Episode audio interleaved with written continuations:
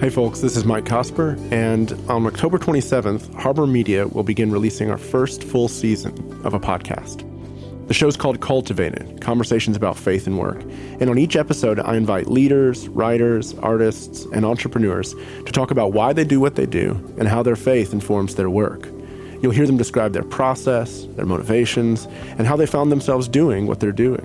You know, I was talking to a bioethicist the other day who said, when I go into these meetings and we're having true ethics conversations about how we should think about science and medicine and embryos and so on and so forth, I look around the room and there's not one Christian standing there having those conversations. You'll hear their thoughts about Christians and the marketplace and Christian culture. A lot of what passes for Christian media, I think, is very deeply dangerous, and we just kind of let it go because, uh, you know, it was made by Christians.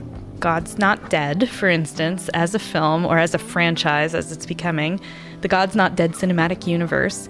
In that cinematic universe, um, atheists are hateful, always.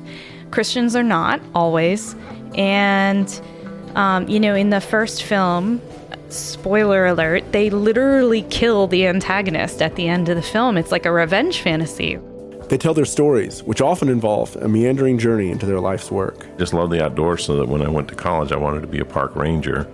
So I went to Northern Arizona University, got into the forestry program there.